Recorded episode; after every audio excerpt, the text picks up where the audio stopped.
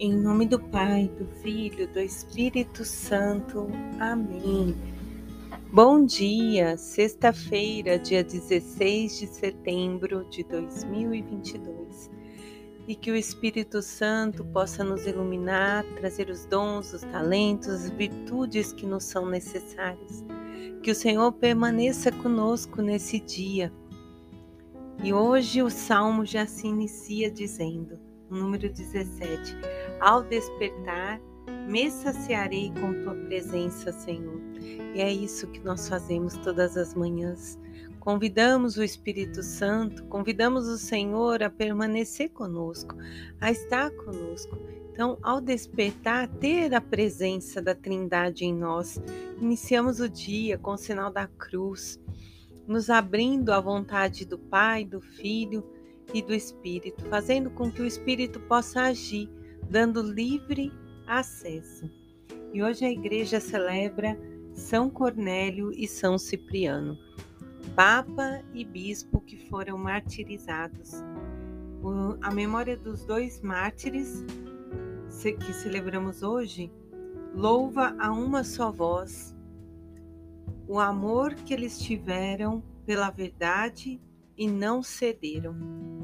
Professaram sua fé diante de tempos de perseguição, diante da igreja, de Deus e de todo mundo. E assim como eles, ainda hoje nós vivemos várias perseguições. Isso se renova de tempos em tempos. A igreja mantém sendo perseguida. Uh, vai evoluindo, mas volta-se, né, retrocede nós estamos vendo tantos países aí sendo oprimidos, tendo problemas né, com essa questão da fé, de expor a sua vivência cristã.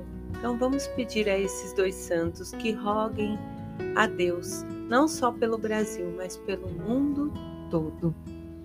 E hoje a leitura de 1 Coríntios, no capítulo 12, 15, me desculpem, de 12 a 20, Paulo vai nos dizer que Cristo ressuscitou. E Paulo então explica à comunidade que se não houver ressurreição, a nossa fé é em vão. E pior ainda, estaremos ofendendo a Deus por não acreditar. E Paulo explica que por Adão todos morremos, mas que em Cristo todos somos vivificados. Olha que lindo! Em Cristo somos novos.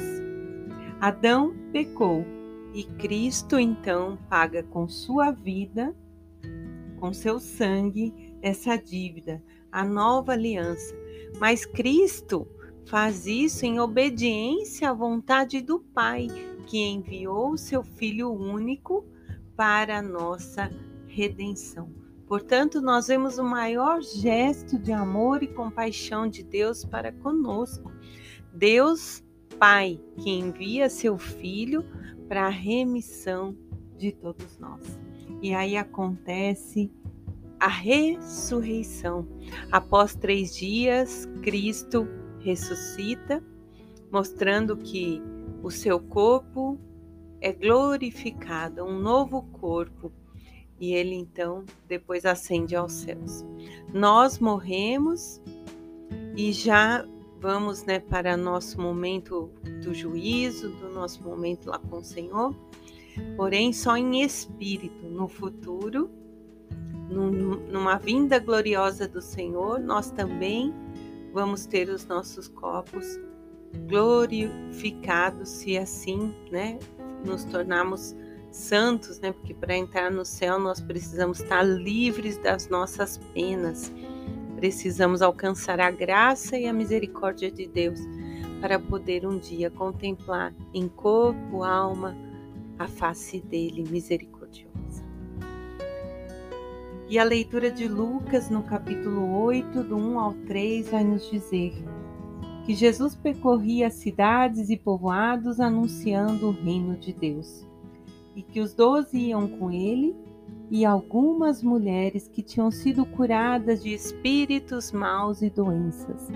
Entre ela, Maria, chamada Madalena, de quem saíram sete demônios: Joana, mulher de Cusa, alto funcionário de Herodes, Susana e outras mulheres que os ajudavam com seus bens.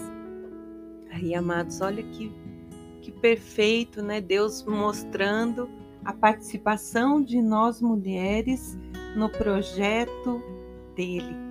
Quando Jesus sai evangelizar com os doze e as convida, não significa que elas só contribuíram financeiramente, porque isso elas podiam fazer de casa mesmo, né? Não precisavam sair junto, mas elas são convidadas a anunciar. E prova disso é a ressurreição, que na ressurreição é Madalena quem vê Jesus e que vai anunciar aos onze, né? Porque daí são onze. Então essa atitude mostra o carinho de Deus para com as mulheres porque nesse tempo as mulheres não tinham nenhuma participação em templo ou sinagoga. Elas não podiam, se vistas, né, com homens, no caso com Jesus e com os doze, podiam ser acusadas de adúlteras. Mas Jesus quebra esse preconceito, convidando a caminhar com esse grupo e levar a boa nova ao povo, a evangelizar.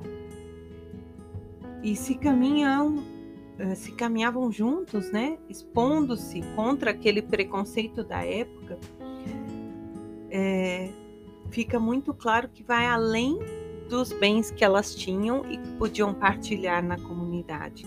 Elas estavam doando a sua vida, é, deixando de lado o preconceito, para ajudar no anúncio do reino, juntamente com os doze e com o próprio Jesus. E hoje essa palavra nos mostra o acolhimento, o Pai de bondade, de misericórdia, compaixão que nós fomos vendo durante toda essa semana, nos convida, homens e mulheres, a fazer parte do projeto dele de evangelizar, de anunciar, para que um dia possamos realmente viver no reino prometido, junto dele, porque todos somos iguais, únicos para o Senhor. Em nome do Pai, do Filho, do Espírito Santo. Amém.